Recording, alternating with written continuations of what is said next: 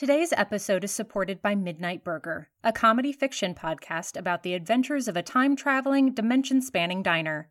Stick around after the episode to hear their trailer and a little about their show. And now, on with the episode.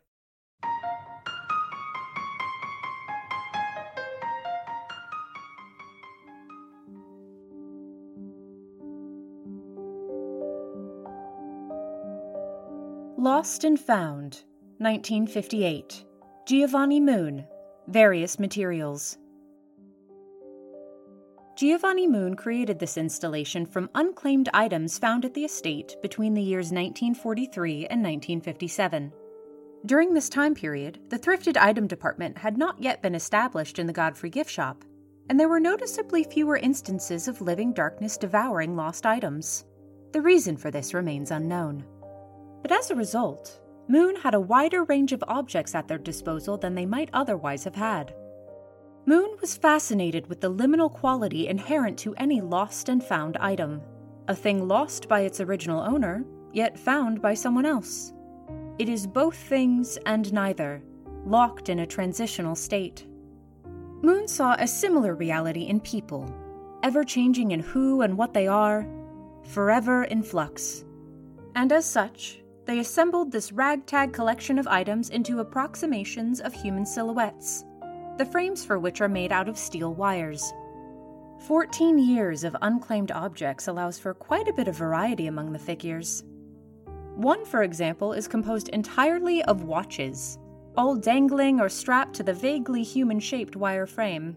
Wristwatches and pocket watches, even a sundial, strangely enough. And if you look closely, you'll see that no two clock faces show the same time, representative of the disparate people who wore and eventually lost these timepieces. Another is assembled entirely from jewelry rings, bracelets, necklaces, earrings, a glittering collection of baubles ranging in value from pure diamond to cheap copper tinging green from wear and age. Another still is papered entirely in photographs from unclaimed wallets, billfolds, and purses, a collage of faded, torn, folded, and otherwise well loved pictures of well loved people. For who would carry an image of someone with them if the person in the photo were not held dear? And yet another is papered with receipts from those same unclaimed wallets, billfolds, and purses. A collage of places gone, of goods and services purchased. A paper trail of so many lives' moments, big and small. So many stories within each and every item compounding into a massive tale of lives lived, offering the briefest glimpses into the natures of those who originally bore them. What might a stranger glean about you, should they stumble upon a lost item of yours? What secrets might it reveal? In this installation, there are a handful of figures with items that reveal more about their past owners than others. These are the figures bedecked in full sets of clothes, entire ensembles, down to accessories and practical accoutrements like reading glasses on a chain or house keys poking out of a pocket. Each of these figures, every last one, is assembled from the belongings of a single person, or rather, several single persons, one for each figure. How did we know each gathered collection of items belonged to the same individual? In each case, estate staff found every object piled in a poorly lit, out of the way corner of the estate, with no sign of their owner. A person lost, their belongings found. It is from these figures, the ones with these complete sets, that guests have sometimes reported the feeling of being watched of a shiver passing down the spine when looking at where the figure's face would be if they had faces. As if something lost is looking back, wanting to be found.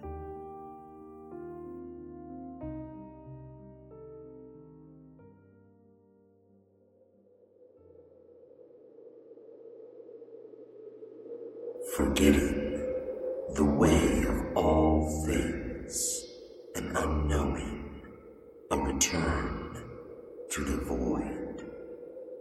We await them, the forgotten, To be forgotten is to be lost, lost before the end, a kind of death. Remembering may save them for a time, may summon the lost, the forgotten, the dead back into the known.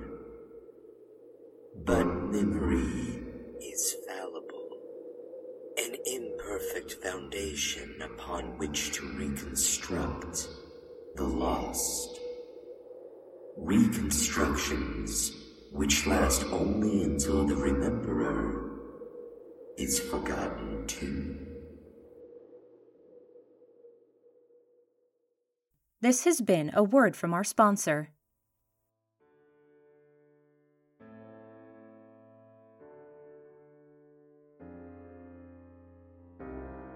The Disquieting Muses, 1916 to 1918. Giorgio de Chirico, Oil on Canvas.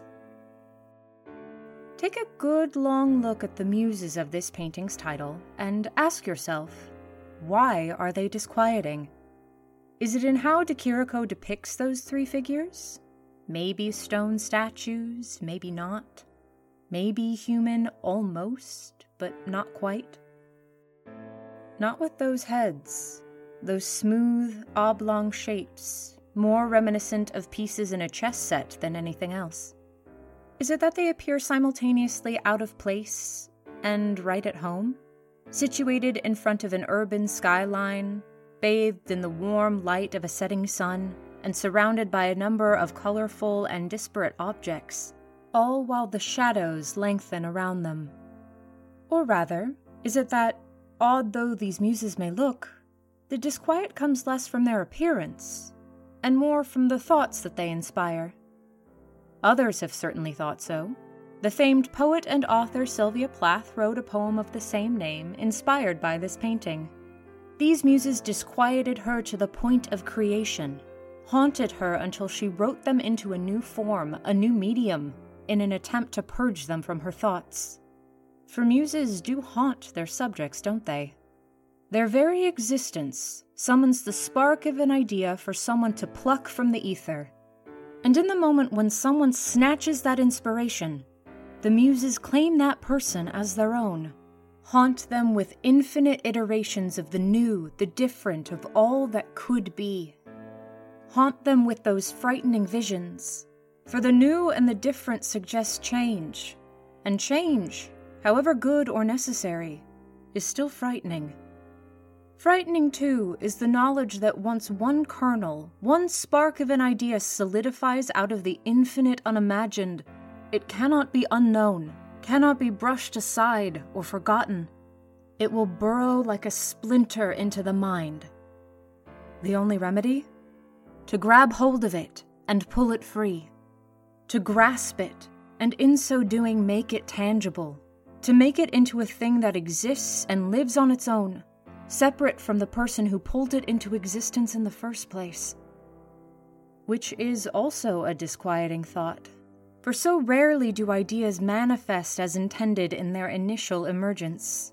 They are often fragile, confused, messy. Such is true of all kinds of births. And in all kinds of births, worry is there. Worry over whether or not this fragile and messy thing is strong enough to survive worry over whether it will grow beyond just the seed of an idea gifted by these muses. This thing that is offered, along with the task, the challenge, to make something of it. Perhaps that is the most disquieting thing of all about De muses the unspoken weight of expectation as they watch to see how the recipient of their gift will manifest it as they wait to see how it will be shaped into something new.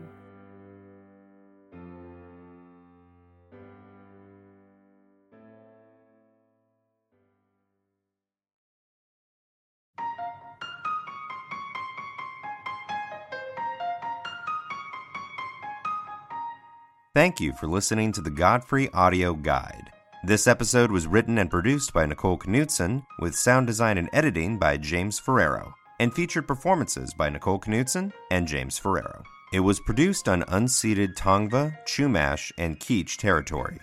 Enjoying your trip to the estate? Don't forget to rate, review, and subscribe on your podcast app of choice. And consider telling a friend about us, or two, or three, or everyone you know. To keep up with The Godfrey, follow us on Twitter and Instagram at The Godfrey Guide, or visit our website, thegodfreyaudioguide.com. For Godfrey merchandise, visit our online store, thegodfreyaudioguide.threadless.com. And finally, if you're interested in becoming a sustaining member of the show, make sure to visit our Patreon page, patreon.com slash the Godfrey Audio Guide. In addition to our various membership tiers, you'll also find full episode transcripts available as public posts for any who wish to read them. Until next time, friends, see you back at the museum.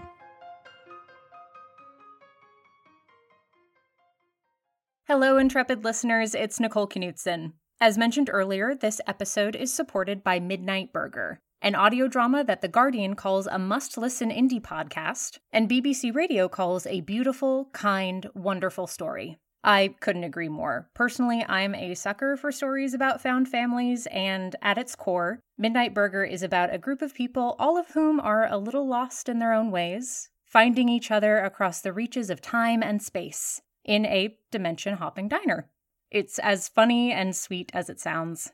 You can find and listen to Midnight Burger anywhere you listen to podcasts or just go to weopenat6.com. And now, here's their trailer. Hi, folks.